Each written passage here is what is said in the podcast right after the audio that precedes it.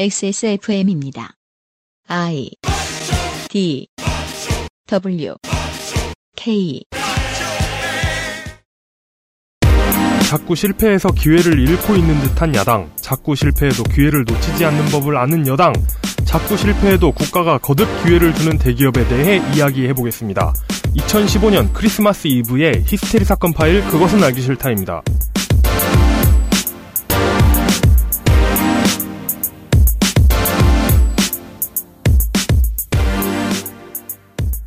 청취자 여러분 한 주 동안 안녕하셨습니까? 방송국인 척 하려고 할 때 제일 효과적인 방법들 중에 하나죠. 휴일 때 놀지 않는 겁니다. 오늘과 내일 변함없이 찾아올 히스테리 사건 파일 그것은 알기 싫다의 책임 프로듀서 UMCU입니다. 이용상 임수석에 앉아 있습니다.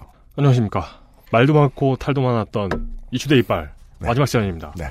그, 그 여기에서 마지막 시간입니까? 그렇죠. 그렇죠. 네. 야, 말 많은 거는 그렇대죠. 탈을 도 많았어요? 아 물론 이 프로 자체가 이슈대 이빨이 탈이 많았던 건 아니죠. 네 그렇죠. 예. 뭐, 그럼 뭐, 그럼 뭐, 뭐, 뭐가. 네. 이 아저씨가 큰 소리 치면 사람들이 그냥 넘어가거나 잊을 줄 알아? 자, 네. 저희들 녹음하는데 이제 어제 새벽에 서울에는 비가 살짝 내렸어요. 네. 그래서 이제 드디어 가시거리 한 2, 3km 정도나마 이제 확보가 되는 것 같아요.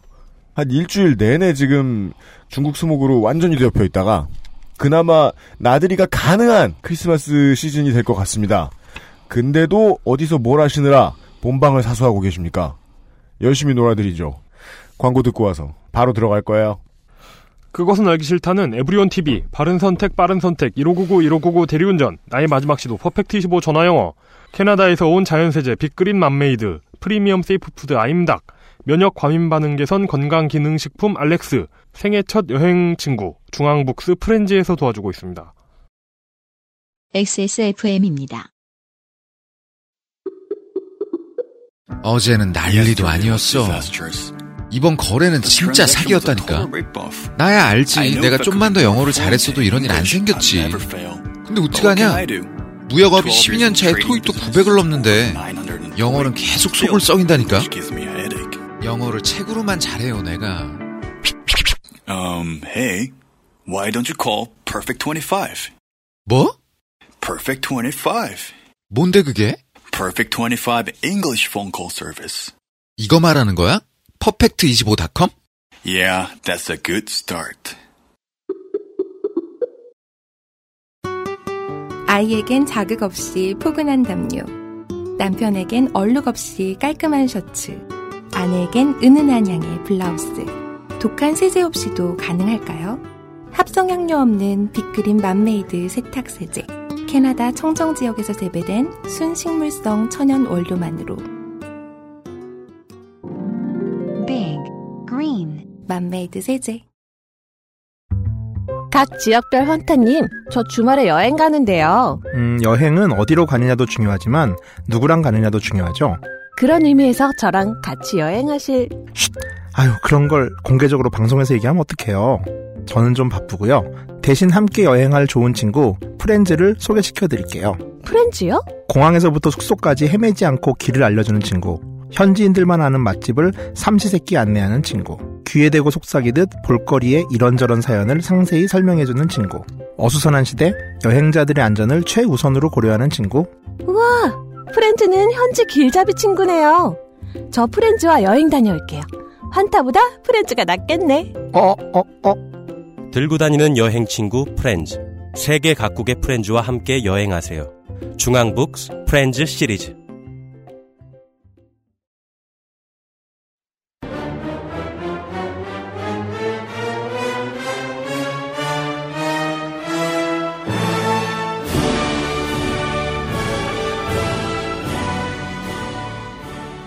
말로 때우는 시사만 평 이슈 대 이빨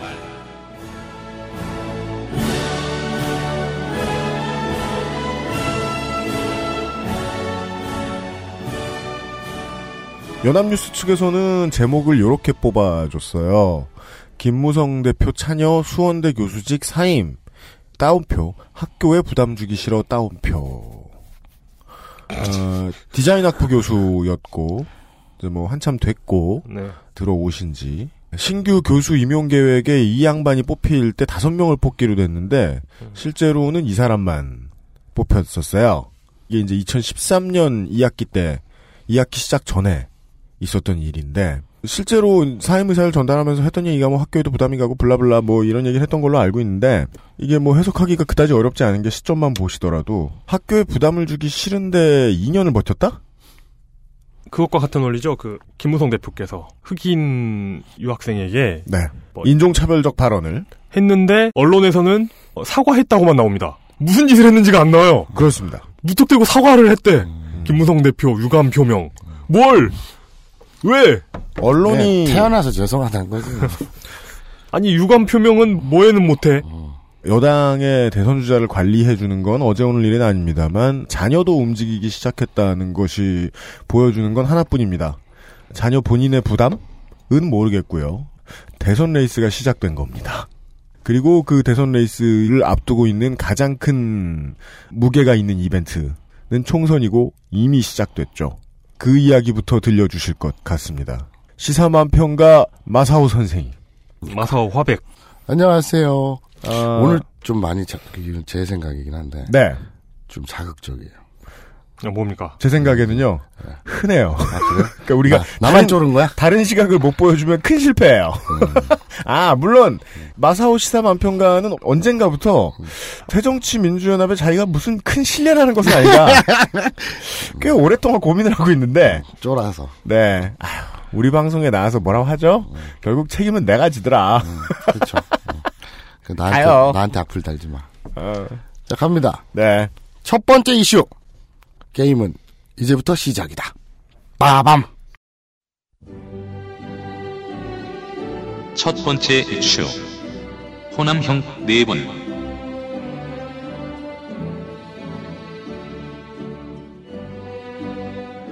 지난 13일입니다. 안철수 의원이 새정치민주연합을 전격 탈당했습니다. 이후에 각 정치 세력 간의 계산이 복잡해졌죠. 네. 야당은 야당대로 호남 민심에 바짝 안테나를 세우고 있고요. 새누리당은 새누리당대로 안철수 신당이 자신들의 지지 기반을 잠식할까봐 긴장하는 표정입니다. 자, 안철수 의원은 대체 왜 자신이 직접 창당한 당을 박차고 나왔을까? 에, 외적 명분으로 알려진 거는 문재인 대표가 안 의원의 혁신 전대를 제안을 받지 않아서다. 뭐야 그게? 음.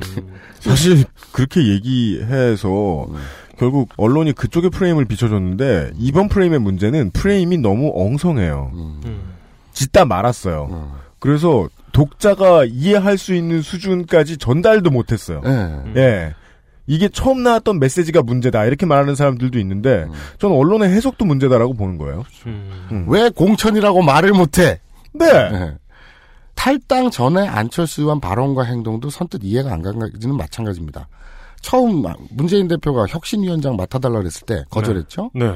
그리고 김상곤 혁신이가 혁신안을 내놓자 미흡하다면서 혁신안을 깝니다. 네. 그리고 문재인 대표가 대표직에서 물러나고 모든 것을 백지에서 다시 시작하는 혁신 전당대회를 열자고 주장합니다. 이 문전박대라 그래서 문재인이 네. 집 앞에 가기 전에 중도 성향 의원들이 우르르 가갖고 호소문을 전달했죠. 음. 그러면서 이제 기자들이 벽에다 귀를 대고 뻗치게 하고 듣는데 음. 여러 고함 소리가 들려 나왔다는 거 아닙니까? 그 중에 이런 말도 있었대요. 혁신 전당대회를 내가 왜 하자 그랬냐. 그런 큰 쇼라도 보여줘야 되는 거 아니냐. 누구의 고함입니까? 안철수죠. 어, 안철수 의원께서 고함을 지르다니. 뭐 역정을 냈다고 하더라고요. 네. 아, 생각해 보니까 상상하기가 가장 힘드네요. 음, 목소리를, 톤을 높이는 걸 본 적이 없어요. 그렇죠. 제가 혁신 연당 그, 그 정도만 네, 알고. 소리를 질렀다면 데시벨이 좀 높았을 것 같죠. 네. 혁신 전당을! 아 그러지 마요. 혁신 전당 대회를! 뭐 이런 톤으로. 아, 이걸 하고 싶어서 긴장했구나. 아니야. 우리는 감히 입에 못 내밀었거든. 아니야. 그런 톤으로 큰 소리 치실 것이다. 위험하다. 아니 네. 뭐 정치인 성대모사 하는 거야. 네, 뭐, 네, 뭐 네. 당연히 열려 있어야 되는 거긴 하지만 요즘 같은 시기에는 좀 예. 민감하죠. 네 민감하죠. 자, 여기서 비주류와 안철수 의원 주장을 꿰뚫는 이러- 이야기가 있습니다. 이럴 뭐, 때는 똑같이 말도 안 되는 문재인 대표 성대모사 하면 돼요. 그럼 탈출구가 생겨요. 그게 왜, 그게 왜 준비돼 당신 최고를 들으십니다. 그게 왜 준비돼 있어? 알았어요, 알았어요. 그럼 아- 안철수 대표하고 같이 대화하는 거 한번 해보실래요? 야, 이제 죽어라, 죽어라 하는구나. 호남 민심이 나쁘다든지, 네. 총선 승리가 어렵다든지, 표의 확장성이 문제라든지, 오만 가지 이유가 있습니다만, 네. 그 오만 가지 이유에 대한 해결책으로 거의 유일하게 제시되는 해법이 문재인 대표 퇴진입니다. 이게 이해가 됩니까? 그러니까 문재인만 당 대표직에서 물러나면 네. 갑자기 새정치민주연합 지지도가 하늘로 승천하고 막 원내 일당 되고 음. 200석 가까이 총선에 납승하고 막 천지가 개벽하고 이렇다는 얘기예요. 근거가 없잖아요. 누가 들어도. 네. 근데 이제 가장 그럴싸한 주장이 재보선 패배에 대한 책임을 져라. 음. 당 대표로서 선거 패배에 대한 책임을 지란 얘기죠. 제가 보기에는 어, 거의 유일하게 명분이 있는 주장인 것 같아요. 그러니까 거의 네. 유일한. 그런데 그 주장조차도 지난 10월 28일 지방 재보선은요. 국회의원 선거도 아니었고 경남 고성군수와 광역 기초의원 24명 뽑았거든요. 그 당시 또 10월 28일은 여야가 국정교과서 문제로 투쟁하느라고 심지어 재보선이 있었는지도 모르는 사람들이 태반이에요. 맞습니다. 그 결과 재보선 투표율이 20.1%였어요. 누가 이겼겠습니까? 한나라당 15석, 한나라당이 15석이나? 새누리당 15석, 한국의 네. 물결이 참, 참고로 이건 국회의원 15석이 아니죠. 그렇죠, 그렇죠. 일렁이는구나. 지자체 의원들이죠. 새누리당입니다. 네. 새누리당 15석, 무소속 7석, 새정치민주연합 2석에 대한 결과. 문재인 대표가 책임져야 된다. 이건 아니죠. 비주류와 안철수 의원은 누가 봐도 말이 안 되는 주장을 하면서 문 대표 퇴진을 집요하게 요구해요. 이유가 뭘까? 아까 얘기했듯이 그러니까 이- 이걸 가지고 이제 말도 안 되잖아. 이런 나쁜 놈들 이러기 시작하면 이제 아무것도 이해할 수가 없는 그렇죠, 거고. 그렇죠. 왜 이렇게 됐느냐를 이해해봐야 되는 그렇죠. 거죠. 아까 얘기했잖아요. 공천이라고 왜 말을 못해? 음. 그리고 그것은 기초의회 공천은 아닐 것입니다. 음. 우리가 이걸 알아야 돼요. 기초에 그또 공천이 아 있죠. 맞 기초 공천이 있지. 없어졌다 생겼잖아요. 네. 우린 이걸 알아야 돼요. 그 천하의 카리스마 대마왕인 아니 대마왕이라고 하긴 대장군 뭐라 그래야 되지? 대빵인 누구? DJ 네. 어, 김대중 전 대통령께서도 총선 직전에요. 소위 비주류들에게 진짜 이- 공천 문제를 엄청 시달렸습니다. 카리스마의 뭐 대왕 이런 음. 것을 그 DJ 이후에 어떤 정치인에 갖다 붙여도 좀 어색하죠. MB 말고는 거의 어? MB? 어. 예. 뭔가 카리스마보다 MB는 좀 그러니까 결이, 그 결이 다르지만 권력만 그러니까 돈 말고 네. 돈 계산하는 방법 말고 음. 권력만 가지고 거의 당 전체를 해바라기로 만들었던 마지막 인물쯤 음. 그게 이제 그 역사는 이회창에서 끊기죠. 그렇죠. 이회창 탈당으로. 그리고 이제 이회창도 김대중 대통령하고 대선에서 패하고 나서까지 유지가 됐어요. 그러니까 그당 중진들이 이 사람 정치 관둔다고 펑펑 울었던 게 마지막이 이회창 총재였어요. 그렇죠. 노무현한테 깨지기 직전까지도 차기 대통령으로 대우받았어요. 네, 그렇죠. 어디 네. 의전이나 어딜 돌아다니든. 네. 요즘은 고대생도 기자를 하라. 그렇죠. 창자를 뽑아버리겠다. 그렇죠. 이런 빠스들이 명언 많이 남기셨죠. 그때. 그렇죠. DJ조차도요. 그 당시 이제 비주류들이 자기 공천 안 준다고 DJ 자택에 화염병 들고 찾아갔다는 일화까지 있어요. 그러니까 이 국회의원들에게 공천이 그냥 생산 문제예요. 진짜 글자 그대로 생산 문제예요. 네. 그런데 우리는 또 흔하게 착각합니다. 그럼 자기 자신의 공천. 네. 그게 중요한 게 아니라 중진쯤 되면 재선 삼선 되면 자기 공천도 당연히 중요한데 자기 개파 음. 딸린 식구들이 한둘이 아니에요. 네. 국회의원 임기가 4년입니다. 재선하면 8년이 지나가요. 그렇습니다. 그럼 자기 굳은 일 다 했던 밑에 애들이 8년 동안 거의 10년 가까이 자기 밑에 있었다는 얘기 아니에요. 그렇습니다. 그럼 지자체가 됐던 국회의원이 됐던 어디 키워줘야 되잖아요. 그래야지 자기 챙기는 식구들이 온전히 남아나지 않겠습니까? 그 이게 정치의 제일 괴로운 부분인데요. 열심히 일한 사람한테 보상을 주지 않았을 때 생기는 결과에 대한 두려움. 그렇죠. 이 제일 무서운 일이에요. 네. 누가 주변에 남아있겠습니까? 음. 그럼 챙겨줘야 될 식구가 많다는 건 공천 지분이잖아요. 네. 그러니까 자리는 한정돼 있고 300석이라는 맞습니다. 그것도 비례까지 포함되지. 음. 자 여기까지 오케이. 국회의원들에게 공천은 글자 그대로 생사의 문제다. 여기까지 오케이. 그럼 협상을 해야죠. 개파 안배입니다. 사람들은 나눠 먹기라고 욕하는데 저는 조금 생각이 달라요. 이게 꼭 나쁜 게 아니에요. 왜냐하면 지금까지의 새정치 민주연합, 즉 네. DJ 이후 민주당은 집단 지도 체제였어요. 네, 맞습니다. 예. 네. 많은 사람들이 자꾸 이걸 까먹어요. 그러니까 열린우리당 당의장, 뭐, 네, 뭐, 네, 대통합민주당 당대표 네. 등등 단일 대표 형식이었지만 네. 여러 개파가 자신들의 지분만큼 영향력을 행사하던 개파 연합체였거든요. 그렇습니다. 네. 예. 거기에서 대표가 된다는 건 음. 그 개파들 사이에서 어떤 패권을 가진다는 의미도 되지만 다른 의미에서 이제 되게 옛날에 제사장을 음, 얼굴마담 같은 그러니까 거. 제사장을 세운 다음에 뭐 가뭄 들면 잡아먹잖아요. 그렇죠, 뭐 그렇죠. 그런 식으로 그렇죠. 이게 쓰던 자리거든요. 그렇죠. 바지 사장 같은 네. 것도 있고. 이 개파 연합체라는 걸 인정하나 인정하지 않느냐 이 문제예요. 그런데 누군가 당권을 잡았어. 근데 기존 개파 질서를 무시하고 공천권을 휘두른다? 그럼 어떤 현상이 벌어지느냐? 같이 죽자 이거죠. 이건 전쟁이죠. 왜 조폭들 나와버리 전쟁하듯이. 네. 그때는 바로 전쟁이다 이거죠. 내전. 그렇죠. 네. 그러면 이제 민주당, 야당만 그랬냐?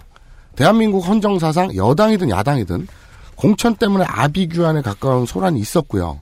그건 이제 4년마다 되풀이되는 현상입니다. 그러니까 제가 몇 번을 말씀드렸지만 실제로 움직일 수도 있고 어딘가로 이동할 수도 있는 권력을 놓고 야당은 싸우고 있고 여당은 지금 빵 배급 줄 앞에 서려고 싸우고 있어요. 그렇죠. 그 차이죠. 하여간 싸우고 있다니까. 음, 싸우고는 있어요. 네. 아까 얘기 나왔죠. 2000년도에 16대 총선을 앞두고 이회창 대표가 네. 혁신공천을 명분으로 내로라는 중진들 물갈이 했거든요. 그죠. 그때 이제 그 이회창 대표가 불러가지고 음. 이거 공천을 어떻게 혁신적으로 할 것인지 음. 그 정권을 맡긴 사람이 바로 윤여준 전 장관입니다. 맞습니다. 음, 그때 정말 거물들 소위 킹메이커라고 불리던 김 허주 김윤환 네. 네. 허주?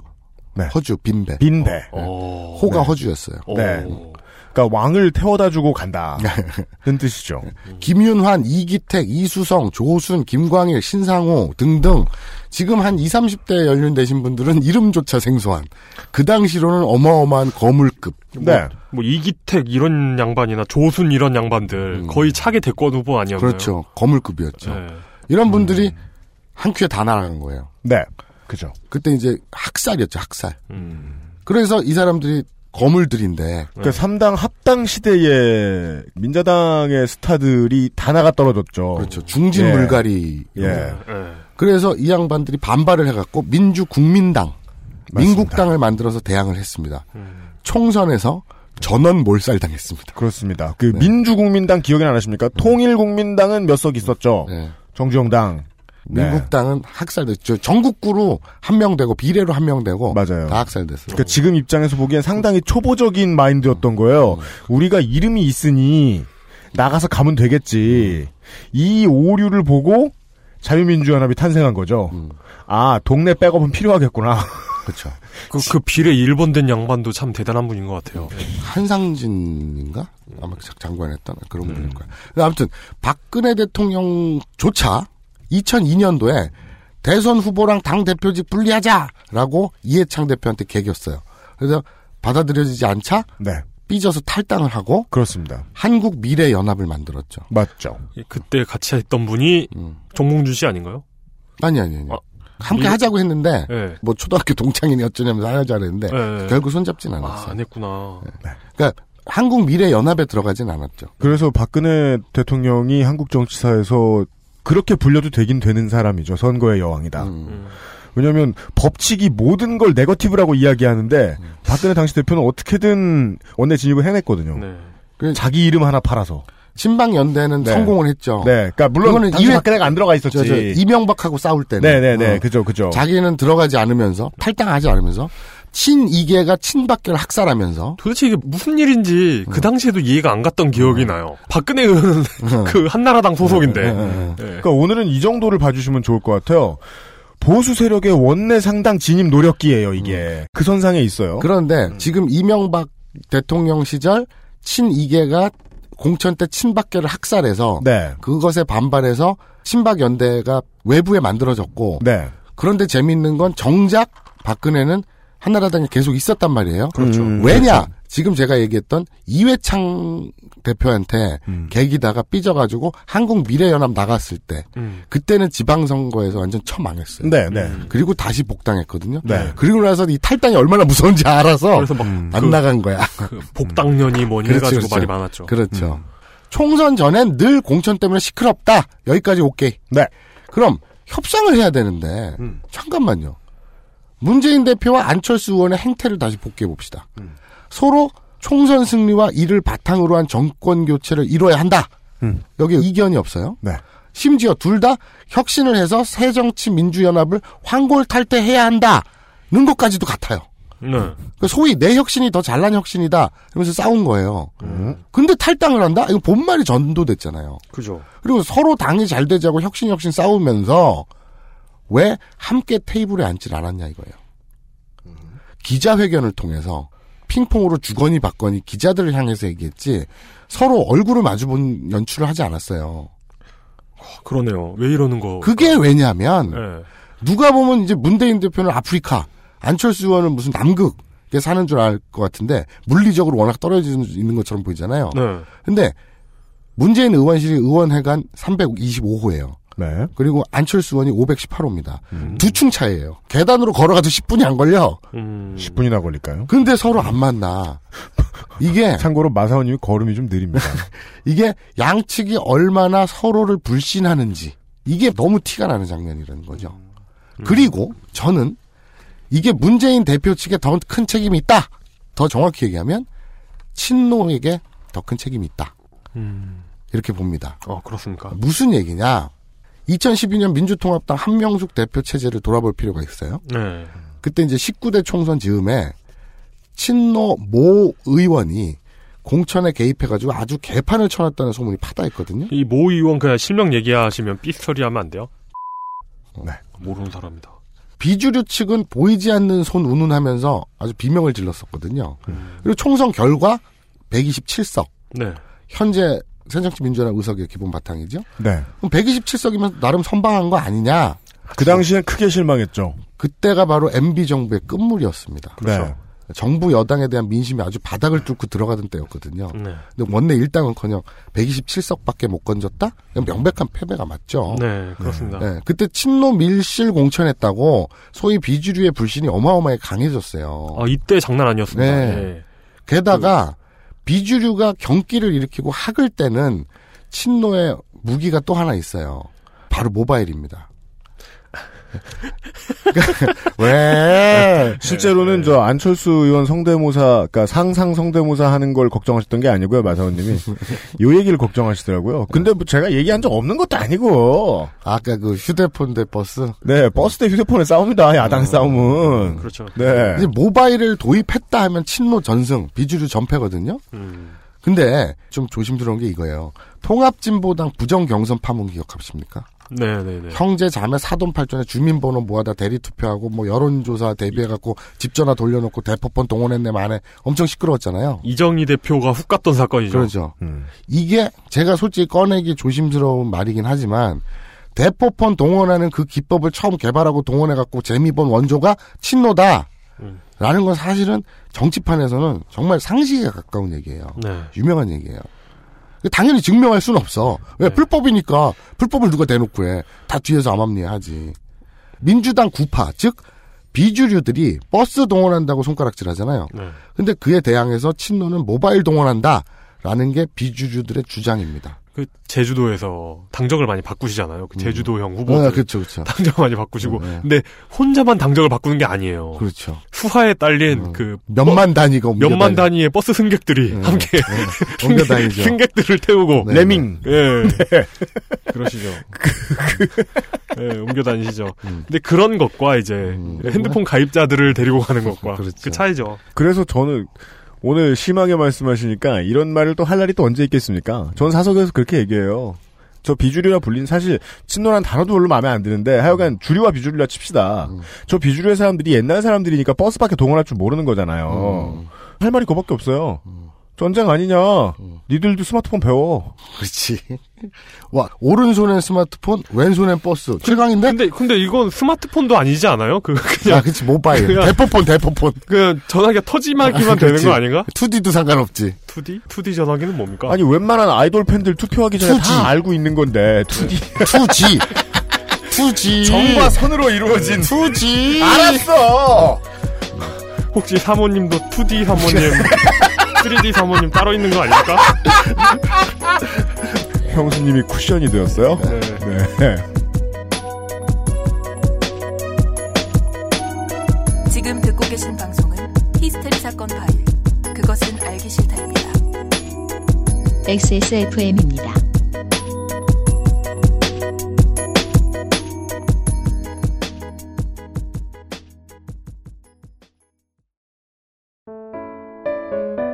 사람들은 면역 과민 반응을 잘 알지 못합니다.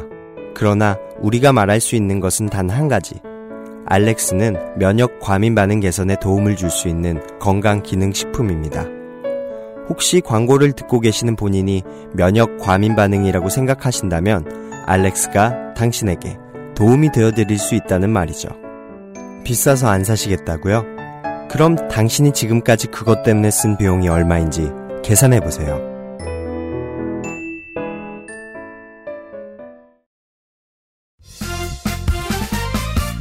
바른 선택, 바른 선택. 음주운전은 불행, 대리운전은 행복입니다. 대리운전은 1599에 1599. 닭가슴살의 비린내와 퍽퍽함이 공포스러웠다면 프리미엄 safe food 아임닭. 이 비주류 측의 친노 불신에 대해서 이제 약간 감이 잡히십니까? 네. 왜들 저렇게 문재인 못 믿겠다고 집요한지 음. 좀 이해할 필요가 있어요. 그렇죠. 사실 이게 그 부정경선 의혹에서 모든 게 시작되는 건 맞는 것 같습니다. 예. 그러니까 그럼 비주류는 잘하냐? 자 멀게 갈 것도 없어요. 예. 김한길 안철수 체제하에서 육사 지방선거 네. 광주시장 공천으로 시끄러웠죠 윤장현. 이건 저는 그 안철수 대표의 크나큰 패착이라고 봅니다. 이 광주 그 음. 그러니까. 전략공천 같은 경우는. 네. 그러니까 비주류도 잘하는 게 없다고. 사실 스토리는 국민의 눈높이에서 맞추면 여기서부터 시작하는 게 맞아요. 음. 왜냐하면 국민들이 다 알지 못할 수 있어도 여론은 그렇다는 거죠. 둘 중에 누가 더 잘나는지 모르겠는데 누가 더 못나는지는 확실히 알겠다. 이 정도. 자, 뒤은 730 재보선. 네. 더 가관이었어요.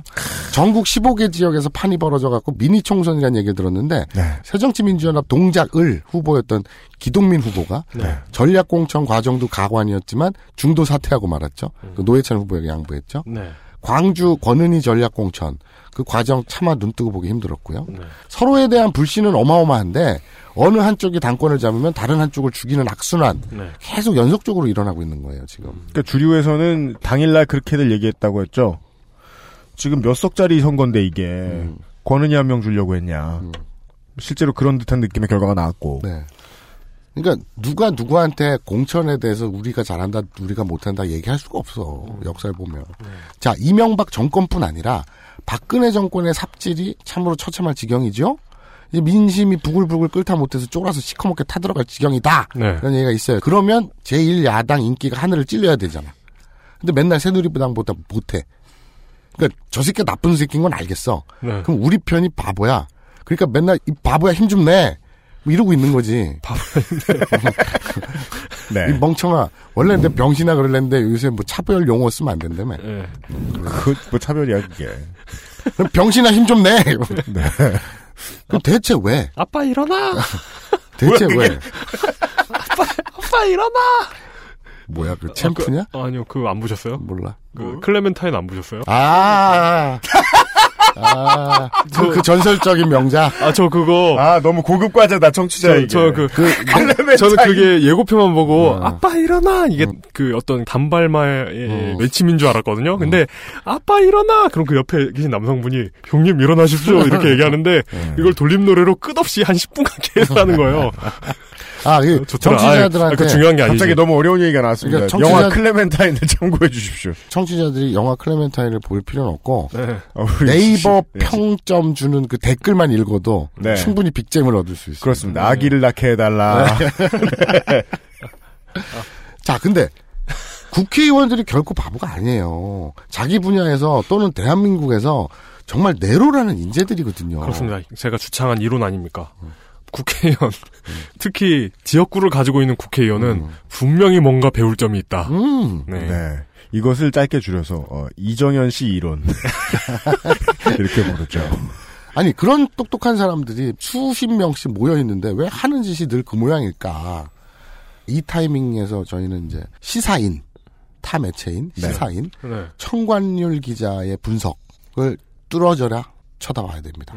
2014년 8월 기사인데요. 제목은 이렇습니다. 야당은 왜 게임의 규칙이 없는 걸까? 이게 타이틀이고요. 소제목은요. 재보선 패배 이후 야권의 패인 분석이 한 번쯤 들어본 듯하다. 익숙한 패배에 익숙한 반성이다. 질문을 바꿔보자. 야당에는 싸움의 규칙이 있는가? 그게 없어 문제다. 라는 게 소제목입니다. 이게 너무 중요한 기사라서 제가 내용을 잠깐 발췌해 왔어요. 새누리당 파트를. 야, 정말 대단한 분입니다, 이분. 예. 새누리당이 어떻게 제도의 예측 가능성을 쌓아 올렸는지 보자. 네. 2005년 박근혜 당시 한나라당 대표는 홍준표 위원을 위원장으로 하는 당 혁신위원회를 띄운다. 홍준표 혁신위는 당원과 국민 의사가 50대 50 반영되는 대선 경선 제도를 만들었다. 대의원 20, 당원 30, 국민선거인단 30, 여론조사 20 으로 구성된 이른바 2332 경선 룰이다. 네. 리더십의 지원이 뒤따랐다. 이게 되게 중요해요. 리더십의 지원이 뒤따랐다.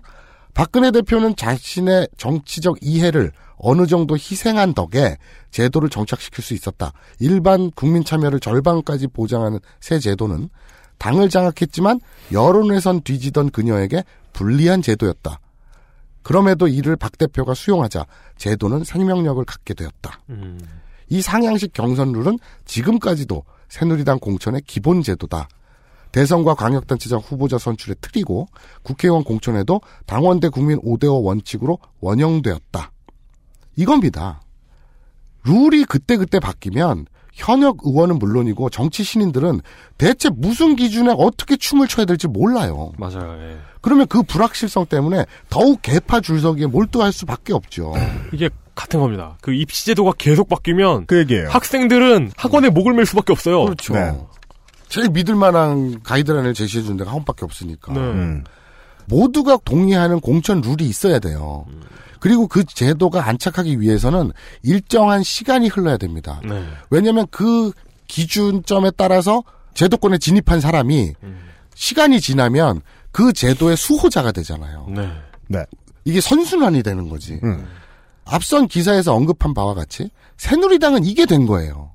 새정치민주연합은 지금 김상곤 혁신안 바로 이걸 하자는 거거든요. 음. 그리고 이게 안착되느냐 마느냐에 따라서 새정치민주연합이 사느냐 죽느냐의 기로에 선 겁니다. 네. 근데 주류를 불신하는 비주류 측의 시선으로 볼 때 김상곤 혁신안의 하위 20% 물갈이 음. 이건 온전히 자기들을 겨냥한 거다. 음. 공천 심사위원장 등 중요한 당직을 주류들이 장악함으로써 음. 자기들에게 칼날을 겨누고 있는 거 아니냐 이렇게 음. 생각하는 거거든요. 그래서 저렇게 문재인 물러나라 목을 매는 거거든요. 앞서 새누리당이 룰을 세운 모습을 보세요. 박근혜 대표가 자신에게 다소 불리한 안이었음에도 받아들였죠. 네. 그러니까 다른 개파들이 따를 수밖에 없었죠. 네. 이게 굉장히 중요합니다. 저는요, 문재인 대표의 진정성 믿어요. 현재 당내에서 김상곤 혁신안 관철시키려는 이유가 단지 자기 개파 먹고 사니 좀 챙기기 위해서 아닐 거라고 생각합니다. 하지만 이건 그냥 믿는다고, 믿어 달라고 해서 될 일이 아니잖아요. 진정성을 보여주고 입증할 책임, 이건 오롯이 문재인 대표에게 있는 거죠. 음. 그럼 공천 룰만 제대로 세우고 지키면 새정치민주연합 훌륭한 정당이 되느냐? 네. 새정치민주연합의 총선 승리뿐 아니라 대선 승리를 위해서도 문재인 대표는 안철수 의원이 남기고 간 말을 금과 옥조로 여기고 행동해야 될 거예요. 무슨 말씀을 남기고 가셨죠? 그 낡은 진보 청산해야 된다면서 네 가지를 언급했거든요. 저는 이게 문재인 대표가 복사해서 책상 앞에 붙여놓고 하루에 300번씩 읽어야 된다고 봐요. 제가 소개해드리겠습니다.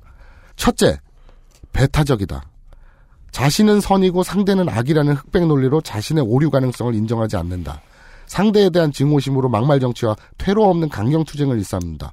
다른 부분이 많더라도 공통점이 있다면 포용하는 덧센 정치가 아니라 대부분이 같더라도 하나만 다르면 적으로 돌리는 뺄셈 정치에 익숙하다. 둘째, 무능하다. 과도한 이념화는 민생 문제에 소홀을 가져왔다. 양극화, 빈부격차에 좌절하고 무너지는 국민들 일으켜 세워드리지 못했다. 성장을 말하지도 못했고 분배를 강조했지만 실질적 성과를 내는 데는 부족했다. 사회적 약자 편임 강조했지만 일자리, 복지, 교육 등 삶의 문제에서 국민의 기대에 부응치 못했다. 민생보다는 정치 투쟁에 골몰한다는 평가를 받았다. 셋째, 불안하다. 책임 있는 정당이라면 정책 때와 정책 기조가 안정감과 신뢰를 줘야 하는데 2012년 총선에서 노무현 정부 때 추진했던 한미 FTA와 제주도 해군기지 건설 스스로 부정했다. 북한에 대해 무조건적으로 온정적이고 무비판적인 입장은 안보의식에 의구심을 불러왔다. 핵이나 무력 도발, 인권 문제는 인류 보편적 가치에 입각해서 단호히 반대해야 한다. 지난 대선 때 통진당 후보의 연대는 얻은 표의 몇 배에 해당하는 표를 잃어버린 큰 실책이었다. 마지막 넷째, 비전이 없다. 새누리당은 지난 대선에서 상징적 인물을 영입해서 정치 쇄신과 경제 민주화 의제를 선점해 나갔다. 그러나 우리 당은 민주정부 10년 이후 새로운 발전 담론도 세우지 못했고 개혁 의제 경쟁에서도 뒤처졌다. 인식과 행태는 정체됐다. 세상은 변하는데 변화된 정당의 모습은 보이지 않았다. 안철수 의원이 낡은 진보를 청산해야 한다면서 한 얘기들이거든요. 네. 저는 단언컨대요. 네. 문재인 대표가 이에 대해서 아 단언컨대 빼고 문재인 대표는 이에 대해서 단언해 빨리. 새누리당과 보수 언론의 자신감을 가져. 새누리당과 보수 언론의 프레임이다라고 대받아쳤어요. 네. 근데 저는 단언컨대요. 정말 마음을 열고 하나하나 곱씹어 보시기 바랍니다. 비록 안철수 의원은 탈당을 했지만 음. 오히려 문재인 대표가 이 네 가지 안철수 의원의 네 가지 지적을 앞장서서 실천한다면 정권 교체는 단지 말이나 희망에 그치지 않을 거라고 확신합니다. 듣지 못할 말이 없어 보이는데요. 겉으로만 보기에는요. 네? 네? 그러니까 수용하지 못할 메시지가 없어 보이는데요. 그렇죠. 그렇죠. 음. 그리고 말은 뭐 보수 언론의 프레임이라고 했지만 저는 아마 그 문재인 대표 본인이 가장 잘 알고 있을 거라는 생각이 얼핏 듭니다. 음. 그렇게 생각되는 이유는? 어, 왜냐하면 너무 당연한 얘기라서. 그렇잖아요. 왜냐하면 네. 저의 지론이잖아요. 지역구를 가지고 있는 국회의원은 분명히 음. 배울 게 어떤 있다. 굉장히 훌륭한 면이 있다. 다른 음. 사람, 그 일반 사람들에 비해서.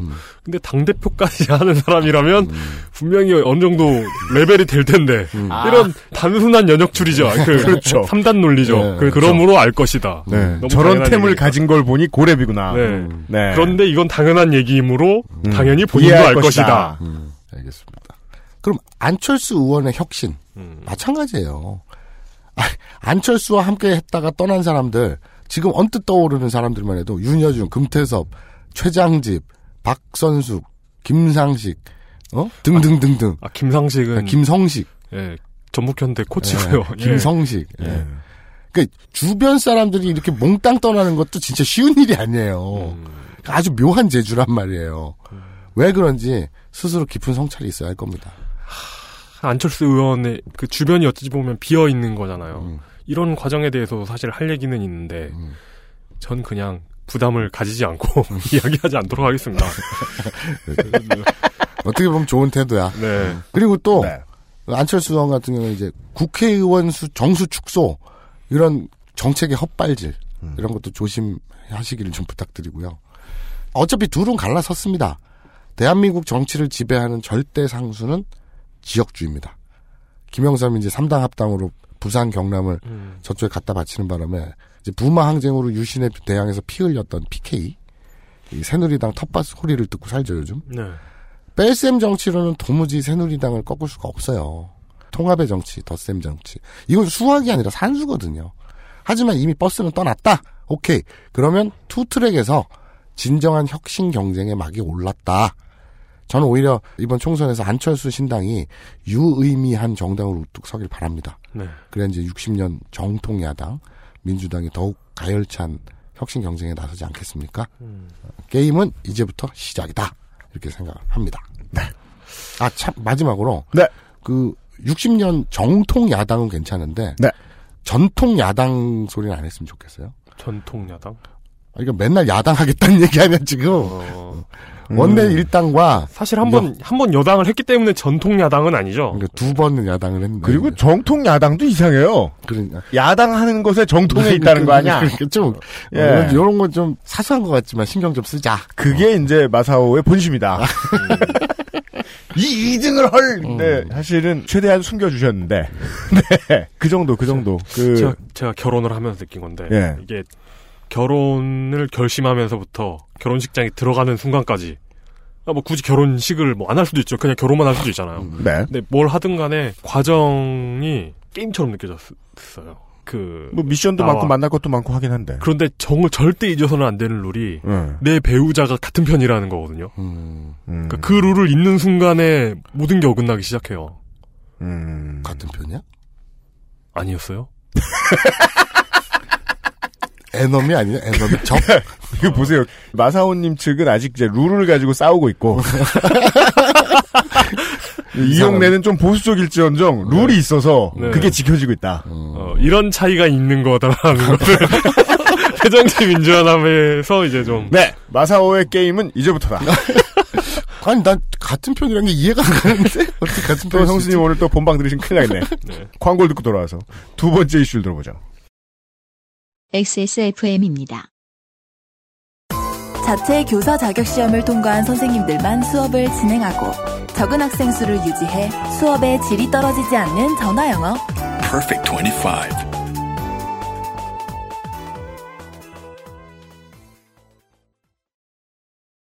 미얀마, 태국, 터키, 이탈리아, 하와이, 독일, 뉴욕, 라오스. 계속 나오고 계속 개정됩니다. 믿을 수 있는 여행 친구 프렌즈 중앙북스 자극이 적고 인공향이나 형광 물질이 없는 순수 식물성 원료의 베이비 클렌저. 아이에게 좋은 건 다 해주고 싶은 엄마 마음, 빅그린 맘메이드 베이비 클렌저에 담았습니다. 캐나다 청정 지역에서 재배된 순식물성 천연 원료만으로 Green 맘메이드 베이비 클렌저. 야 근데 생각해보니까 그 마지막 의도치 않게 얘가 존나 적절했다. 뭐? 그 새누리당은 아. 지네가 같이 하- 한 당이니까 부부니까 같은 편이라는 걸 인정하고 룰은 들어가. 그리고 거기서 싸우는데 네. 새정치민주연합은 부모고 뭐고 지금 같은 편이 내가. 공천을 못 받게 생겼네. 같은 편이 아니야. 아니 밖에서 용이랑 잠깐 그 얘기를 했는데 갈비 뜯을 때 어떻게 하니 너네는 그러니까 이러면서 니네 돼지갈비 좋아하니? 이런 뭐 고기야 다 좋잖아요. 그래서 네. 그 돼지갈비 뼈 뜯는 거 좋아하니? 그냥 뭐 그냥 뜯다 마는 것 같은데요. 그래서 내가 네. 우리는 서로 부부가 갈비 뜯는 거 환장하게 좋아하거든 둘 다. 네. 근데 2, 3인분을 시키면 이 뼈가 한 두세 개 나와. 음. 홀수로 나오면 피 터지는 거고 음. 짝수로 나와도 못생긴 건 놔주고 뜯기 힘들거나 못생긴 거 음. 그리고 되게 잘 뜯어지는 예쁜 거 있어 아름다운 거 그건 지가 다 가져간단 말이야 그래서 제가 마사오님한테 아, 그런 건 그냥 양보하세요 이랬더니 싫어. 아. 왜 양보야 내가 내가 왜? 그래서 마사오가 이제 갈비 혁신안을 통해서 어. 네. 갈비를 동등하게 나누자. 네. 그 아니 가위바위보라도 하자. 음. 뭐 어떤 수를 제안을 하자. 해 내가 네. 이놈의 당 대표가 물러날 생각을 안 해. 네. 어? 고집을 해. 다 이 집구석을 위한 길이래 그게. 그게 말이 되냐고. 하지만 국민들이 통합을 원한다면 좀덜 드세요. 갈비도 좀 양보하고. 네, 사다 줘 가끔. 아 사식 우리 넣어줘. 마누라의 논리가 그거야. 네. 뼈는 자기가 예쁜 걸 먹어야 된다는 논리가 이거야. 뭔데? 고기는 네가 다 처먹잖아. 이래가지고. 아, 이렇다니까. 그러니까 고기를 내가 양보할 테니 예쁜 갈비를 날 줘 이런 그 딜이 있어야죠. 그지. 자녀가 특목고에도 가는 이 경사스러운 때. 예. 근데 막, 어, 호남에 나오는 갈비는 일단 내가 다 먹고, 그 다음에 뼈를 어떻게 나눌지 얘기하자! 그래서야 되겠느냐. 야 얘가 굉장히 귀에 쏙쏙 들어오는데. 예.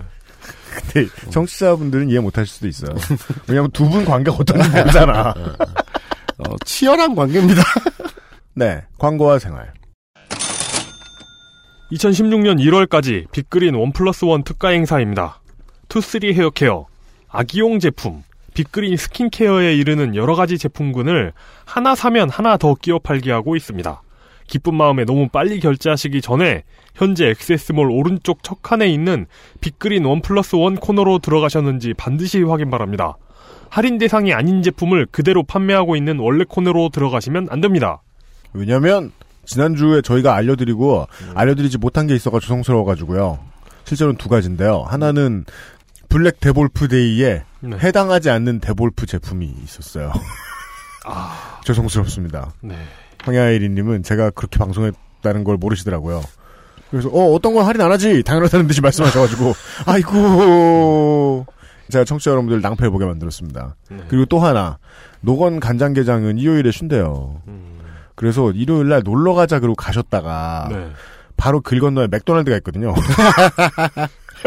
근데 우리는 그 노건 매장을 광고한 게 아니잖아요. 그죠. 근데 놀러 가시니까 네네. 예, 궁금하다고. 뭐, 뭐 대전이니까 마사오 가깝잖아. 사인 어떻게 했나 보자 이러고 가신. 대전이 어떻게 가까워요 서울에서. 한 시간 반이면 쏘는데. 가족을 타고 운전하면 한 시간 반 이렇게 가가지고 가게가 비어 있다.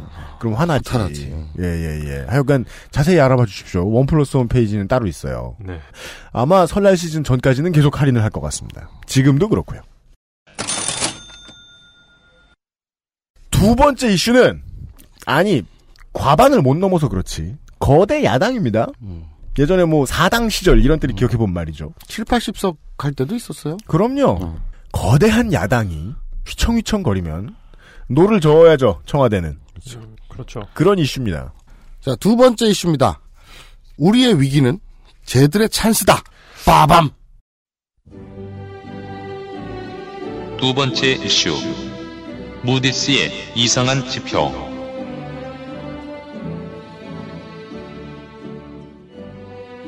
저는 이걸 우리 이렇게 하는 것도 좀 마음에 안 들긴 하는데.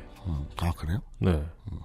그러면 뭐라 A의 위기는 B들의 찬스다. 왜냐, 왜냐면 우리 청취자들 중에는 새누리당 지지자도 있을 수 있고. 아, 그리고 금수저도 있을 수 있고. 그리고 뭐 네, 저- 건물주. 저- 그리고 정의당 지지자 그리고 이제- 안 들으시려나? 정치 카페랑 요일이 안 겹쳐서 네 넘어오시는 분들이 있고 음, 예. 그럴 수 있죠. 네네. 네. 알겠습니다. 왜냐하면 서기호 의원은 우리 방송에 앞으로도 자주 나올 거거든요. 아, 정의당 서기용은? 네. 자, 박근혜 대통령은 지난 14일 수석 비서관 회의에서 국회의 경제 관련 법안 처리의 지연이나 폐기 때는 경제 살리기의 골든타임을 놓치고 결국 경제의 발목을 잡아서 대량 실업과 해고 상황까지 올 수 있다. 라며 심각한 위기의식을 드러냈습니다. 네. 네, 잘못된 문장입니다. 네. 그러나? 이게 무슨 소리야, 솔직히. 어, 아. 어, 어, 아니, 뭐, 이게 그걸 해석해 주실 거예요, 앞으로 마사오님이. 자. 본인이. 자, 네. 지난 16일 열린 경제관계 장관 회의에서도 우리나라 경제를 위기라고 진단하면서 우리 경제의 대외 건전성을 꼼꼼하게 점검하고 음. 네. 위기에 대비한 contingency plan도 준비해야 할 것이라고 말했습니다. 아니 그냥 비상 대책이라고 하면 아, 되지. 네네. 그죠. contingency plan. 음, 알겠습니다. 음. 박 대통령의 주장에 의하면 우리나라 경제 상황이 심각한 것만은 확실해 보입니다. 그리고 지난 21일 최경환 경제부총리 후임으로 음. 유일호 국토교통부 장관이 장관 퇴임 40일 만에 경제수장 자리를 넘겨받았습니다. 이거, 이거 웃기잖아요, 이거. 그러니까 이게 경제부총리 자리를 하기 위해서 장관 자리를 내려놓은 것도 아니잖아요, 그렇죠. 이게. 예. 예. 회전문 인사라고 하죠. 네. 이거 회전문도 아니고 이걸 뭐라고 해야 되나? 그냥 서랍에 넣어놨다 끊으면 거지 뭐. 음. 인재풀이 딱 하얀색 박스 하나인 거야. 네. 이게 대한민국 인재풀 중에. 이게 그 FM 하다가 되게 막 남미 뭐 볼리비아 리그 이런 데서 뭐 잘 모르는 팀으로 하다가 아, 풋볼 매니저요? 예, 예, 팀이 망하기 시작하면 이런 경우가 생기거든요. 이렇게 공격수로도 썼다가 돌려쓰기. 골키퍼를. 예, 수비수로도 썼다가 그러니까 되게 네. 알뜰한 인사죠. 그렇죠. 사상 가장 박근혜 정부는. 그래, 네. 근데 그거 그렇- 뭐라 그러냐? 아다나반가? 뭐 그거 있잖아. 아나바다. 아나바다. 아나바다 운동. What? 네. 아나바다가 아껴 쓰고 바꿔 쓰고 나눠 쓰 아, 아껴 쓰고 나눠 쓰고 바꿔 쓰고 다시 쓰자. 어 다시 쓰고. 딱 그거네. 그래가지고 이렇게 막 음. 공격수로 쓰고 수비수로 그렇죠. 쓰고 어떻게 막다가 또 선수가 부상을 당하고 쓰고 총리를 쓰고. 부상 당하고 네. 예. 그랬다가 또 공천 받으려면 또 석 달 있다 나가고. 그럴 수 있어요. 그러니까 엄중한 타이밍에 수장을 바꿨어. 그러니까 어느 날 사장이 와서 그래. 우리 회사는 오늘 망할지 내일 망할지 모르니까 이번 막년에는 양갈비에 꿔바로 어때? 위기 안 같아. 되게 한가져 보여. 어? 그러고 있잖아 지금. 지금 경제가 위기고 씨발 컨틴전시 플랜도 준비해야 되고 난리가 났는데 네. 경제 수장은 총선 때문에 나가야 돼. 야, 이게 우리 회사 진짜 위기니까 점심 때 뭐 먹을래? 뭐 그런 거야 지금. 위기 안 같아. 네. 22일 국무회의에서요. 박 대통령은 어제 일부 부처에 대한 개각을 발표했습니다. 옛말에 들어갈 때 마음과 나올 때 마음이 한결같은 이가 진실된 사람이란 말이 있습니다. 라고 말했거든요. 그건 변비죠. 그러니까 한결같은데. 네. 네. 새누리당으로 이제 복귀하는 최경환 전 장관을 음. 들어갈 때와 나올 때 마음이 한결같은 진실된 사람이라고 칭한 겁니다. 아, 진짜. 그래서 이제는 진실된 사람. 어. 일편단심. 그럼 더 웃긴 건 뭐냐면 은 그러더니 언론이 이제 사람들을 친박으로 분류하지 않고 이제 진박으로 분류하기 음. 그렇죠. 시작했어요. 네. 그죠. 진실된 박. 네. 참 총선에서 친박계 선전을 위해서 진두지휘하라 이런 뜻이에요. 그 최경환 개가 아, 최경환 개가 아니라 최경환 의원 보러 네. 아, 최경환 전 장관 보러 최경환 전 경제부총리 보러. 그러니까 이 지금 김무성 대표 네. 당 대표는 비박이잖아요. 그래서 서청원 최고위원이 지금 친박계 수장으로 있지만 네. 아무래도 힘이 딸리죠. 네. 그쵸. 그러니 이제 최경환을 투입해서 총선에서 한칼 해라 음. 이런 얘기죠. 그러니까 최경환을 좀 일찍 내린 감도 있어요. 6회가 오기 전 quality start를 못하고 좀 내린 감도 음. 있어요. 이거는 반기문 영입이 지지부진하다는 반증이다라고 예측을 하는 사람도 있는데 음. 하여간 지금 최경환 말고 마땅히 총선 준비시킬 카드가 안 나왔다는 거는 음. 분명해 보입니다. 그리고 이제 경제부처 관련 장관들을 다 뽑아가지고 대구 쪽에다 꽂아 넣는다고 합니다. 그렇습니다. 그러니까 이제 퇴임 후에 이게 공치사예요. 이게 이제 앞 시간에 말씀드렸던 공치사예요. 걔가 친박 아닌 비박밖에 없으니까 물론 진박, 진신박 그렇죠. 네, 더 진박, 덜 진박 뭐 있겠습니다만. 그 나라가 풍전 등화하면서 총선용 개각 그것도 경제관계 장관들을 참 한가로워 보이죠. 네. 지난 18일 세계 3대 국제신용평가기관 중 하나인 무디스가 대한민국 국가신용 등급을 AA3에서 AA2로 상향 조정한다고 밝혔습니다. AA2는 우리나라 역대 최대 등급이라고 합니다. 참 뜬금없잖아요. 근데 재밌는 사실은요. 이 서울의 소리에 따르면 1997년 3월 7일 무디스가 한국의 신용 등급을 A1으로 상향했고 그 7개월 후인 1997년 10월 27일 한국의 신용 등급을 부정적으로 강등했습니다. 네. 그리고 2개월 후인 1997년 12월 21일 투기 등급을 받죠. BA1 투기 등급으로 6단계 신용 등급을 내려버립니다. 네. 즉 IMF 크리를 탄 겁니다. 이걸 뭐라고 설명해야 되나요? 이게 이제 자기들 그 저쪽 바닥 용어로는 양털 깎기라고 한답니다. 그러니까 뽕을 넣은 다음에 깎는 음, 거예요. 그렇죠. 쫙 올려놓고 빵 떨어뜨려 가지고 음. 외국 자본 쫙 나가서 휘청 자빠지면 아이고 양털 깎자 이렇게 되는 거죠. 음. 네. 근데 많은 전문가들에 따르면 지금 우리나라 외환 보유고나 뭐 이런 것들을 봐서 여러 면을 봐서 IMF가 다시 올 확률은 뭐 지극히 낮다고는 합니다. 하지만 무디스가 신용 등급을 올리면서 한 얘기들에는 주목해 볼 필요가 있어요. 아, 뭐랍니까? 왜 신용 등급을 높여 줬느냐 이런 여러 가지 얘기 중에 구조 개혁이 있거든요. 음. 그럼 구조 개혁은 뭐냐? 기업 활력 제고법, 서비스 산업 발전 기본법, 노동 개혁 5법 등등. 지금 박근혜 정부가 국회에 빨리 통과시켜 달라고 네. 정의화 국회의장 맥살을 잡고 흔드는 음. 바로 그 법들이죠. 그리고 이게 전경련의 민원 사항이기도 그렇죠. 하고요. 네. 자, 바로 그 얘기입니다. 역사적으로 외부 자본 세력이 좋아라 하는 구조 개혁은 이 땅의 서민들에게 피눈물을 요구해 왔다는 것도 주지의 사실입니다. 네. 다 좋아. 다 좋은데 박근혜 대통령이 사람이라면 인두껍을 썼다면 제발 그 주둥아리에서 골든 타임이라는 단어 좀 안 썼으면 좋겠어요. 어. 되게 되게 인상 깊었나 보지? 그러니까 뭐만 뻑하면 골든 타임이래. 진짜 천벌 받아요.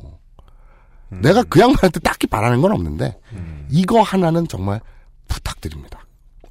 두 번째 이슈였습니다. 마사오 화남. 무디스가 아니라고 해도 다른 곳에서도 국가 신용 등급을 갑자기 부풀려 줄 때가 있습니다. 양털깎기라는 표현은 우리식으로 표현을 해볼까요? 이 집에서 이제 키우던 가축을 잡을 때 잡을 때 뭘 많이 주는 그렇죠. 그런 느낌인데 그 중국에서 한국에다 개팔 때 안에다가 남 넣는 아. 꽃게, 바닥해요. 꽃게. 어, 어, 어. 한국에 팔기 전에 남 넣어 놓는. 무게 네. 늘리려고. 근데 이제 네. 국가라는 파이, 국가라는 시장이 자본의 입장에서 가장 먹음직스러워질 때는 지금까지 본 바로는 아무리 봐도 노동 유연성이 한없이 제고되는 타이밍인 것 같아요. 음, 그렇죠. 이것만 되면 대우자동차가 GM이 돼도 되겠구나. 대우자동차가 타타 대우가 돼도 되겠구나. 이번 노동개혁이 통과되면 어느 자본이 들어와도 어, 노조에 많이 부딪히거나 투표 때문에 흔들릴 여당 때문에 골치가 아프거나 할 걱정을 안 해도 되겠구나. 투자 수준이 아니라 사버려도 되겠구나. 그리고 금방 팔아버려도 되겠구나 등등의 계산이 쉽게 나오는 법들을 지금 통과시키려고 애쓰고 있는 타이밍이다. 제가 물 들어오자 노젓고 있다고 말씀드렸던 이유가 그거였어요. 그래서 준비했습니다. 얘들이 어떻게 길을 닦고 있는지. 네. 길 닦기를 보여드립니다. 세 번째 이슈. 부도가 미래다. 아, 네, 그렇습니다.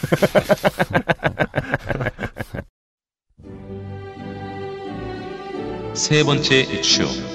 재벌을 용서하는데 드는 비용을 지불해야 할 사람은 누구인가?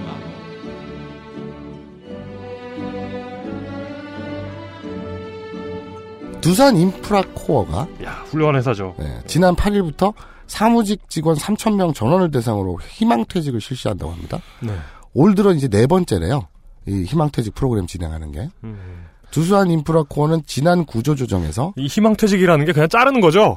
그러니까 이거예요. 이 10개월에서 20개월치 임금을 주고 네. 그리고 이제 나가라는 거죠. 음. 그러니까 윈윈 하자 서로. 회사가 어려워서 너 인건비 계속 못 쓰니까 네. 근데 너를 자를 수는 없으니 10개월에서 20개월 어치의 급여를 위로급으로 한 방에 빵 줄 테니 좋게 나가달라. 네. 이게 희망퇴직이죠.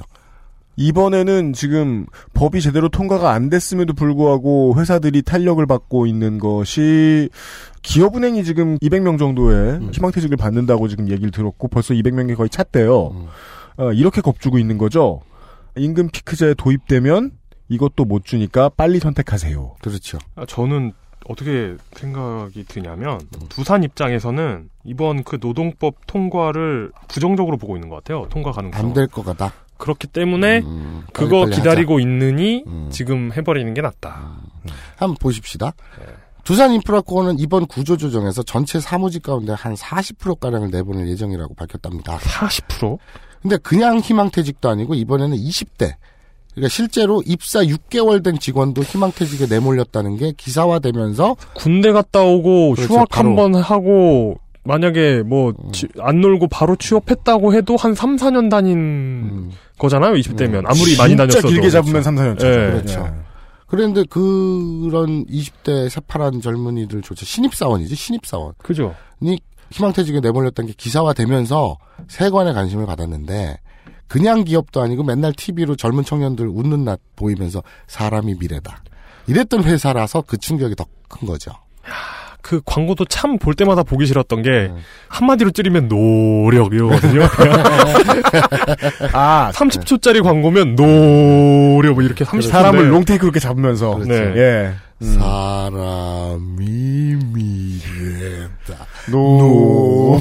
네, 알았어요. 네. 네. 자, 이 소식을 뒤늦게 접한 박용만 회장이 신입 직원들 희망퇴직은 반려해라. 이런 개선 조치를 마련해라. 라고 조치를 취했다고 합니다. 네. 왜? 물론 뭐 상황에 따라서는 비극이 다른 사람에게 전가되는 것일 뿐이기 때문에 2014년 하반기에 뽑아서 올 1월부터 출근하다가 채 1년도 안 돼서 구조조정 대상이 되는 경우 뭐 해결하죠. 신입 직원들 희망퇴직을 반려시킬 거면 받지를 말아야지. 말도 안 되는 소리를 하고 있어. 이- 그러면 여론 잠잠하면 받을 거란 얘기 아니야. 그러면 여기서 우리가 이걸 생각해봐요.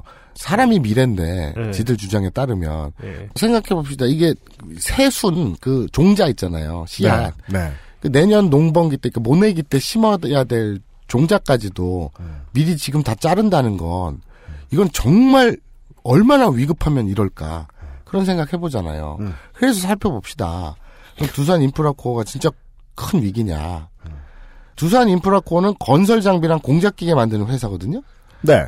이런 회사는 당연히 건설업이 흥해야 같이 흥하는 회사 아니겠습니까? 그렇죠. 음. 예. 중국 시장에서 건설 부분이 일면서 두산 인프라코어도 황금기를 구가했다 그래요. 음. 근데 이제 서브프라임 모기지라든지 중국 시장 침체라든지 건설업이 전 지구적으로 확 불황을 타면서 침체되면서 2년 연속 천억 원대의 적자를 기록했다고 합니다. 근데 더 큰 문제는 이 회사가 2007년 미국의 건설 장비 제조 업체인 밥캣이라는 대기업을 49억 달러 에 인수를 했거든요. 2007년도에. 네, 이거 굉장히 유명한 딜이었죠. 저, 학교, 네. 저 학교에서도 배웠습니다. 이때 어, 그 그래요? 경영학과를 다녔잖아요. 네. 그러니까 우리나라가 세계적인 대기업을 인수한 사례니까. 네네네. 문제는 인수대금 49억 달러 중에서 자기 자본금은 10억이었고요. 나머지 39억 달러는 미국이든 한국이든 여기저기 금융권에서 땡겨온 돈입니다. 빚이에요. 네. 근데 이 부채에 대한 이자만 내는데도 오히려 부채가 계속 늘어나는 형국이에요. 게다가 내년에는 원금 상황까지 예정돼 있거든요. 이걸 뭐, 이걸 뭐라고 해야 되나? 이거 뭐 하우스 푸어도 아니고 뭐라고 해야 되죠?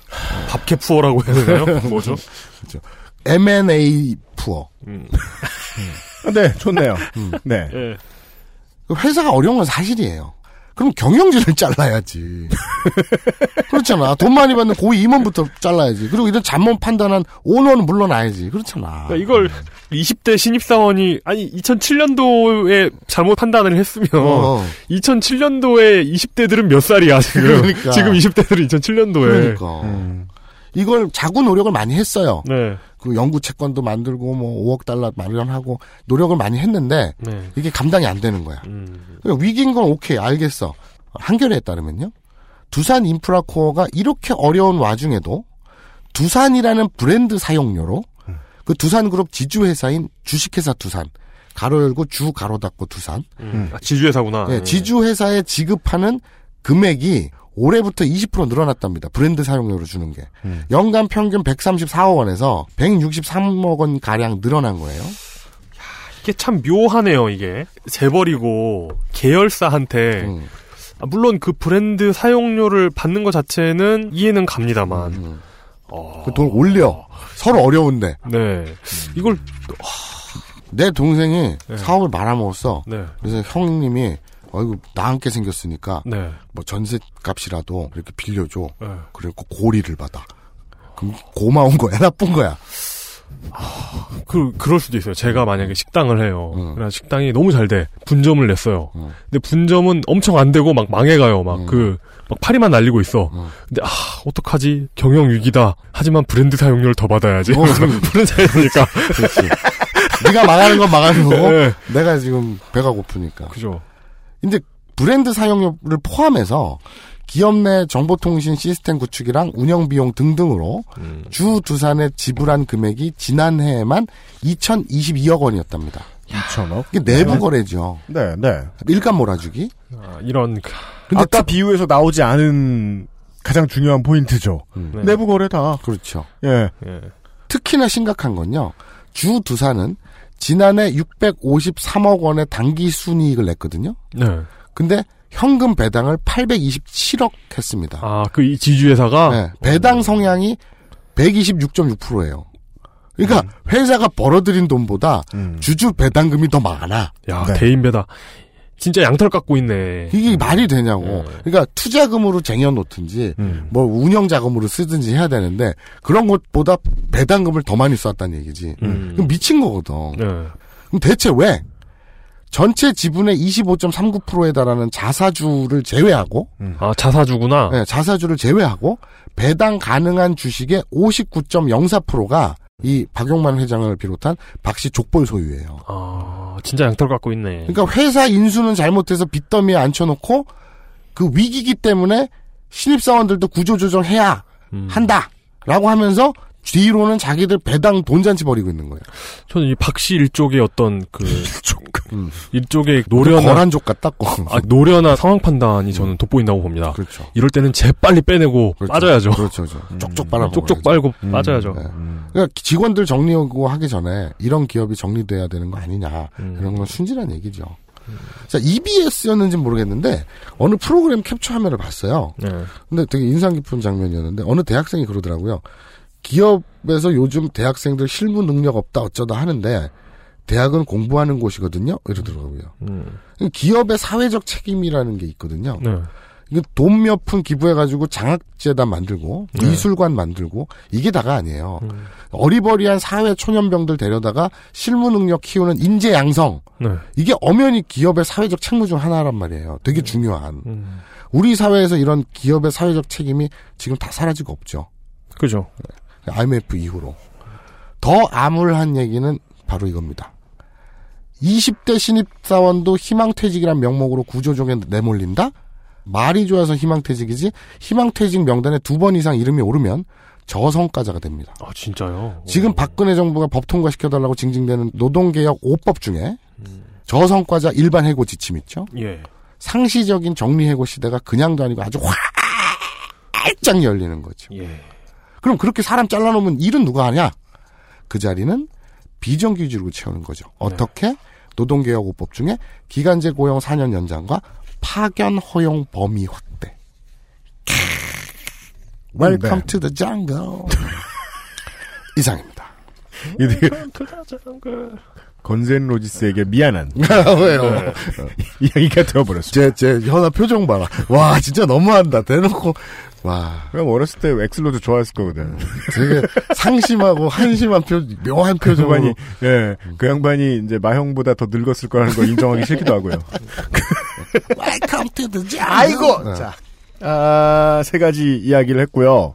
내부에서 이제, 저는 새정치민주연합이 싸울만 하니까 싸운다고 생각을 합니다. 근데 이제 새누리당하고는 왜 이렇게 안 싸우는지 잘 모르겠는데 그거 이해하기가 어려서 그렇지 내부에서는 뭐 왜 싸우는지 저는 뭐 이- 이해할 수 있다고 봅니다. 사실 삼국지 보면 나오잖아요. 이렇게 조조의 군세가 강성하니까 음. 원소의 두 아들들이 안 싸우고 협력했을 할때 음. 일부러 공격을 안 하고 있으니 그렇죠. 자멸하더라. 뭐, 뭐 이런 거 있잖아요. 아, 근데 그 부분이 나왔으니까 제가 두 가지만 말씀드리고 싶은데 왜 새정치연합은 안 싸우느냐 이게 답이 없는 게 그나마 국회 선진화법 때문에 네.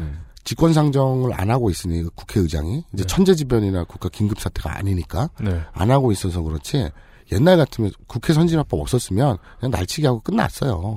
네. 그리고 유승민 원내대표 같은 사람이 받을 건 받고 줄 건 주고 네. 이렇게 주거니 받거니는 협상이 되었기 때문에 음. 그러니까 말이 통하는 사람이었기 때문에 그럼에도 불구하고 최소한도로 주고 이랬거든요. 네. 근데 지금 원유철이라든지 김무성 말이 안 통해. 특히 청와대 거수기로 전락한 여당은 말이 안 통해요 현실. 아, 근데 진짜 말이 안 통하더라. 그렇게 이게 다 합의해놓고 네, 트러블이잖아요. 다, 다, 바- 사- 청와대 한마디 트러블이잖아요. 싫어. 왜? 왜 싫어? 그러니까. 몰라 나도 싫어. 네. 뭐 나도 모르겠는데 싫어 이러고 있으니까 그래놓고서는 무슨 말이 통해요? 그래놓고서는 무슨 추석회의나 이런 데에서 어, 국회가 책임을 방기하고 있다. 골든타임 아유 씨, 어. 이러고 앉아 있다. 이런 헛소리만 하잖아요. 그런데 네. 그러면 안 싸우는 게 아니라 방법이 없는 거다. 음. 왜냐 국회에서 다수당은 새누리당이니까 음. 국회 선진화법 때문에 그나마 버팅기고 있는 거지 안 싸우는 게 아니다. 답이 없는 거다. 네.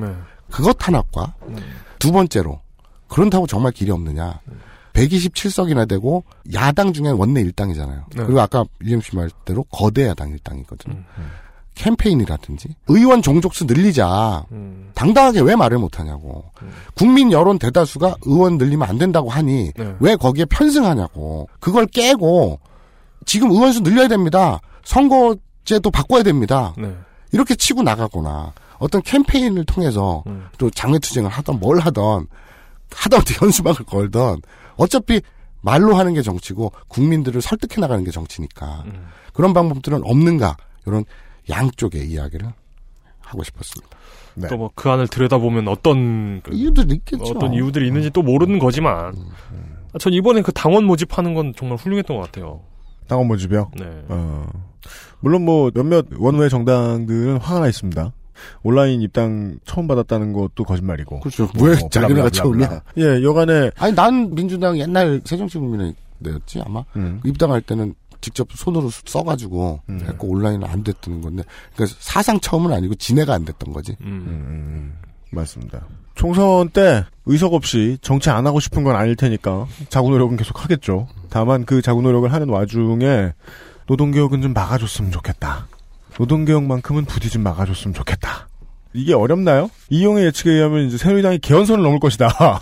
어 그러니까 개연선을 넘는다라고 단언하기는 어려우나 네. 그 선에서 왔다리 갔다리 할 왔다리 것이 갔다리 플러스 마이너스 할 것이다. 예, 예. 최악을 상정하고 절박하게 싸우는 정치인이 내 편이면 좋잖아요. 노동개혁 지금 남은 임기 중에라도 20대 해, 20대 해, 20대 해 이러면서 어떻게든 좀 틀어막아 줬으면 하는 생각이 있어요. 네. 예. 그러려면 일단 그 의제가 중요하다는 걸 국민들한테 심각하게 열심히 알려야겠죠. 새정치 민주연합도 그렇고 정의당도 그렇고 역사 교과서 문제에 있어서 홍보전을 상당히 첨예하게 잘하는 모습을 봤는데 노동개혁은 어떨지 그게 참 긴장됩니다. 왜냐하면 제가 몇 번 얘기했던 문재인 대표의 말대로 저 교과서요 나중에 바꿀 수 있거든요. 근데 이 노동개혁은 안 그럴 것 같아요. 예. 역진이 힘들죠. 네. 여기까지가 이슈대 이빨 코너였어요. 아, 여러분들이 저한테 하셨던 말씀 중에 어떤 트위터에서 mention 주신 게 있어요. 숨소리조차 컨텐츠가 되는 남자. 뭐? 뭐? 어떤 분이 저한테 그랬어요. 칭찬만 기억하지. 저는 그 말이 가장 기분 좋았습니다. 네. 건승하십시오. 네. 왜? XSFM입니다. 이대리 맨날 살 뺀다면서 점심에 웬 소세지야? 에이, 과장님. 이건 기름지고 짠 마트 소세지가 아니고요. 아임닭 닭가슴살 소세지예요. 어, 이것도 닭가슴살이야? 한 입에 먹기 편하게 생겼네? 아이 참, 과장님. 아임닭 큐브잖아요. 국내산 현미가 들어가서 정말 부드럽고 다이어트에 딱이라고요. 질리지도 않고 먹기도 간편해서 요즘 다이어트 하는 사람들은 다 이거 먹어요. 닭가슴살을 가장 맛있고 간편하게 먹는 법 premium safe food 아임닭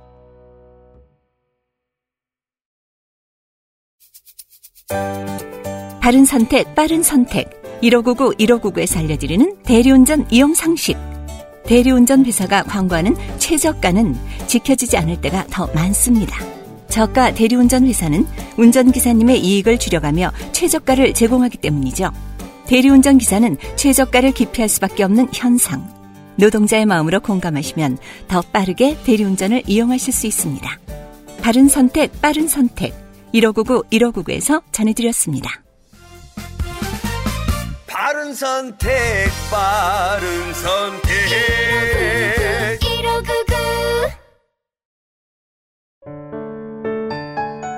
면역 과민 반응 개선용 건강기능식품 알렉스 면역 과민 반응 개선 기능으로 국내 최초 식약처 개별 인정을 받았습니다. 써보신 분들의 반응을 알아보세요.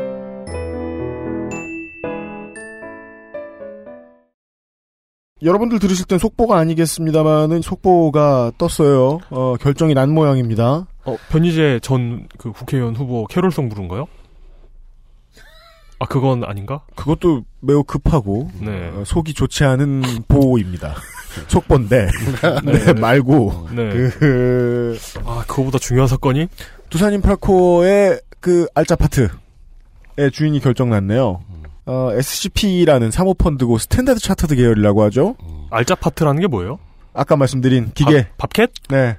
그 공작 기계 파트가 네. 수익이 제일 많이 남는 알짜 파트였대요. 어, 예. 그걸 네. 매각을 내놨거든요. 네, 사실 계산을 쳐보면요, 연 800억의 흑자를 기록할 수 있는 업체를 1조에 판다는 게 좀 이상해요. 부산 인프라코어가 그 부문 잘 해가지고 이번에 그 흑표전차 엔진도 발주받고 막 그런 거 아닌가? 그러니까 두산은 2조 정도를 원했다고 하죠. 그리고 시장은 1조 정도를 부른다고 했고 1조 5천억에 매각이 결정이 났다고 하는데 정확히는 뭐, 2조가 아니라 1조 7천억 정도. 네, 1조 5천억 정도의 매각이 결정이 났다고 하는데 이걸 가지고 뭐 이제까지 봐왔듯이 투자금 돌리다가 빼먹고 나갈지 어떻게 할지는 잘 모르겠어요. 금액만으로 보면 두산이 선전했네. 네. 그러니까 저는 민족주의적인 관점에서 국내 자본이 또 잠식되네 이런 말을 하고 싶을 리가 없잖아요. 아, 실제로 정부에서 산자부에서 두산한테 이거 국가 기관 산업이니까 경영권은 포기하지 말고 음. 지분만 좀 팔아라 49% 이게 권고까지 했거든요. 한번 유치하고 촌스러운 민족 개념을 도입시켜 봅시다. 이건 민족의 돈이 거기에 뺏겨서 문제보다 문장을 조금만 확장시키면 좋을 것 같아요. 그림이 이쁠 것 같아요. 그 민족한테 있어야 될 돈이 왜 두산한테 있다가 이 꼴이 난 건데. 이걸 국민으로 뒤집으면 되겠죠? 유권자로 뒤집으면 될 거고요. 그렇게 해서 또 하나 큰 돈을 쓸쓸히 떠나보낼 것 같네요. 물론 우리 거였던 적도 별로 없지만요. 옛날엔 우리 거였겠죠 뭐. 우리 어른들이 만들었을 테니까 말이죠. 그 와중에 정치권이 어떻게 하고 있는가를 보면 복장이 터진다. 이 대선철, 총선철 돼서 택시기사들 하는 말이 안 틀리다라고 생각하게 되는 이유죠. 배경 지식이 늘어나도 생각은 동일해요. 그 안철수 대표, 문재인 대표 성대모사 한 번만 더 해주시겠어요? 싫습니다. 아, 한 분만 하시면 무리가 되죠. 저도 거절하겠습니다. 됐다. 이제 됐다. 완성. 나는 광화문 내거리에 효수당할 것 같다. 아니에요. 이거 한 분만 했으면 문제가 어, 되는데 그래, 두분 다 하셨으니까. 이, 그 여권 인사도 하실까요? 아, 이제 포스트 모던 회화를 보는 듯한. 네. 많이 해체되었으나 네. 무엇인지는 알 수 있는. 네 네 네. 그렇습니다. 성대모사를 끝으로. 크리스마스 이브 저녁이 시간이 다 되고 있습니다. 언제 들으시든 따뜻한 연말 되시길 바랍니다. 저희들은 내일 이 시간에 다시 찾아뵙겠습니다. UMC의 책임 프로듀서와 이용상 유서 이현아 엔지니어였습니다. 안녕히 계십시오. XSFM입니다. I D W K